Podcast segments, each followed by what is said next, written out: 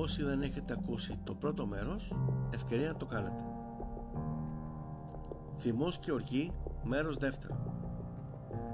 Περί αοργησίας είχαν ασχοληθεί και οι αρχαίοι φιλόσοφοι χιλιάδες χρόνια πριν, γιατί το φαινόμενο τους απασχολούσε ακόμα και τότε. Ο Σοφοκλής, ο Όμηρος, αλλά και ο Πλούταρχος, όχι ο τραγουδιστής, ο αρχαίος, είναι λίγα μόνο ονόματα από τους φιλοσόφους που είχαν ασχοληθεί με την έννοια της οργής και του θυμού. Σας αναφέρω αποσπασματικά.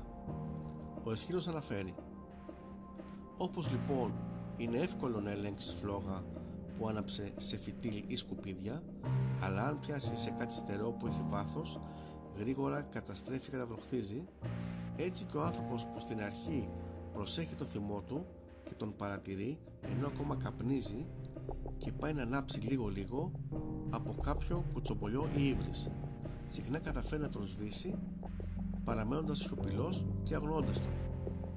Αυτός δηλαδή που δεν ταΐζει τη φωτιά τη σβήνει, και κατά τον ίδιο τρόπο αυτός που δεν τρέφει στην αρχή την οργή του και δεν ξεφυσάει δυναμώνοντας, προφυλάσσει τον εαυτό του και την καταστρέφει».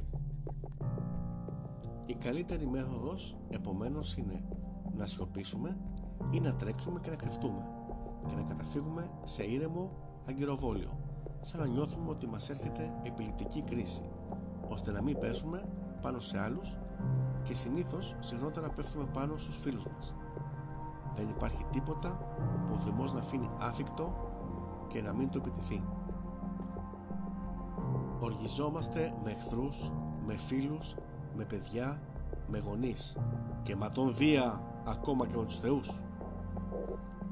Ο θυμός μπορεί στα αλήθεια να κάνει πολλά τρομερά πράγματα και μαζί πολλά γελία. Γι' αυτό το πιο μισητό και το πιο περιφρονητέο από τα πάθη. Από πλευράς μου ξεκίνησα τη γιατριά της οργής μου ως εξής: άρχισα να παρατηρώ το πάθος σε άλλους, όπως οι Σπαρτιάτες παρατηρούσαν στους ήλωτες τι πράγμα είναι το μεθύσι. Στην αρχή, όπως λέει και ο Ιπποκράτης, ότι πιο σοβαρή ασθένεια είναι εκείνη κατά την οποία το πρόσωπο του αρρώστου δεν μοιάζει καθόλου με το κανονικό του.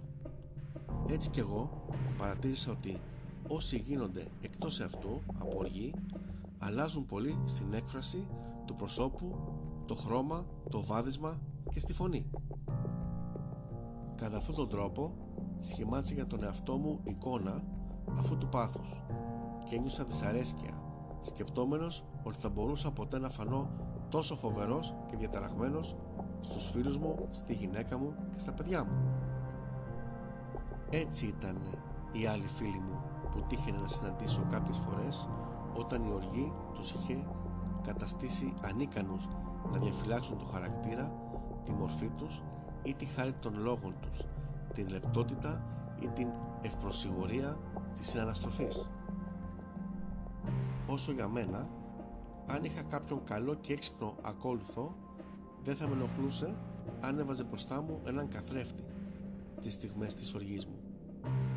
Το να δεις τον εαυτό σου σε αυτή την κατάσταση και ταραγμένο, σίγουρα θα σε έκανε να συγχαθείς αυτό το πάθος. Όσον αφορά για το πόσο γελία μπορεί να γίνει η οργή, όπως αναφέρει ο Ηρόδοτος, όταν η κακοκαιρία κατέστρεψε τις γέφυρες που είχαν κατασκευάσει οι Πέρσες στον Ελλήσποντο, ο Ξέρξης έδωσε διαταγή να μαστιγώσουν τριακόσιες φορές τη θάλασσα και να ρίξουν στα νερά της χειροπέδες. Διέταξε τους άντες του να φωνάζουν την ώρα που μαστιγώνουν τα νερά του Ελλησπόντου: «Μικρό ποτάμι, ο Κύριος σε τιμωρεί, γιατί τον προσέβαλες, ενώ εκείνος δεν σε πείραξε ποτέ. Ο βασιλιάς Ξέρξης όμως θα σε διαβεί, είτε το θέλεις είτε όχι».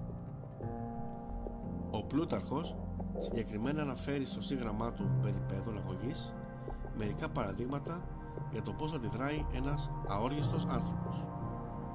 Ο Σωκράτης λοιπόν, καθώς βρισκόταν στην αγορά και συνομιλούσε, τον πλησίασε ένας νεαρός από πίσω και τον κλώτσισε.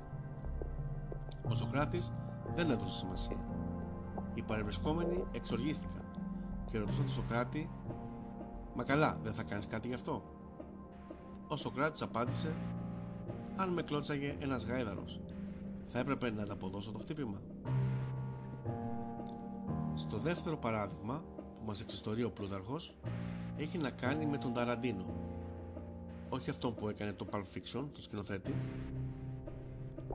Ο Αρχύτας, ο Ταραντίνος λοιπόν, μετάφοχη με δέλτα, φιλόσοφος, μαθηματικός, αστρονόμος, μουσικός και άλλα και στρατηγός, γυρνώντας από έναν πόλεμο, επιθεωρούσε τα χωράφια του, όταν παρατήρησε ένα χωράφι να είναι ξερό και καταλημμένο.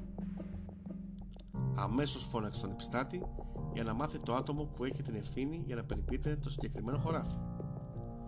Όταν ο επιστάτης του απάντησε, εκείνος είπε ότι είναι τυχερός που δεν τον έχει μπροστά του σήμερα, γιατί η τιμωρία θα ήταν πέρα από κάθε λογική. Προτίμησε δηλαδή πρώτα να ηρεμήσει και μετά να αποφασίσει για την τύχη του ανίκανου αγρότη του. Για να είναι ένας άνθρωπος σοφός, πρέπει πρώτα να είναι αόργιστος.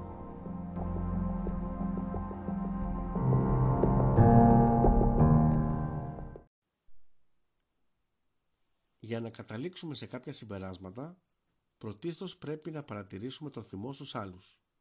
Όταν γινόμαστε θεατές του προβλήματος και όχι συμμετέχοντες, κατανοούμε συνήθως περισσότερο το πρόβλημα και βρίσκουμε και πιο εύκολα λύσεις. Το δεύτερο πράγμα που πρέπει να κάνουμε είναι να εκπαιδεύουμε τον εαυτό μας στη διαχείριση του θυμού.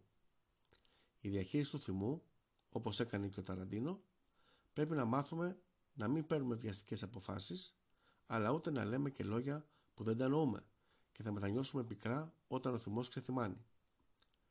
Πρέπει να εκπαιδευτούμε και να έχουμε υπομονή όπως ο Σωκράτης. Το να φεύγουμε από ένα χώρο και να πηγαίνουμε μια βόλτα για να ηρεμήσουμε, σίγουρα εκτονώνει την κατάσταση και μας σώζει από μελλοντικές και δυσάρεστες συνέπειες. Όποιος έχει δώσει δίπλωμα για μοτοσυκλέτα, κάπου αναφέρει μια ερώτηση που λέει ότι ένας οδηγός κάνει επικίνδυνους ελιγμούς με αποτέλεσμα να νευριάσουμε. Πώς αντιμετωπίζουμε την κατάσταση? Η σωστή απάντηση είναι ότι κάνουμε το όχημά μας δεξιά, το ακινητοποιούμε και περιμένουμε μερικά λεπτά για να ηρεμήσουμε. Αυτονόητο είναι ότι ο θυμός επηρεάζει και τα αντανακλαστικά μας και όταν οδηγούμε υπό την επίρρεια του είμαστε και επιρρεπείς σε ατυχήματα. Εκτός από τη φυγή, μια πολύ καλή άσκηση, όταν βλέπουμε ότι ο θυμός μας κυριεύει, είναι να πάρουμε δέκα βαθιές αναπνοές, να κρατήσουμε λίγο τον αέρα μέσα μας και να εκπνεύσουμε αργά. Δεν θα σας πω αν πιάνει ή όχι, δοκιμάστε το. Και για το τέλος, αν νιώθετε ότι θυμώνετε πολύ συχνά και ανέτεια, ίσως θα πρέπει να συμβουλευτείτε και κάποιον ειδικό, έναν ψυχολόγο για παράδειγμα. Σε κάθε περίπτωση, αν μάθετε να ελέγχετε το θυμό και εκπαιδεύσετε τον εαυτό σας συνειδητά προς αυτήν την κατεύθυνση, τα ωφέλη θα είναι τεράστια και για σας και για τους γύρω σας. Αν σας κούρασα και σας έσπασα τα νεύρα με αυτό το μεγάλης διάρκειας podcast, μην με ξανακούσετε και ξιδάκι. Σας αφήνω για την ώρα, πάω να κάνω τις αναπνοές μου.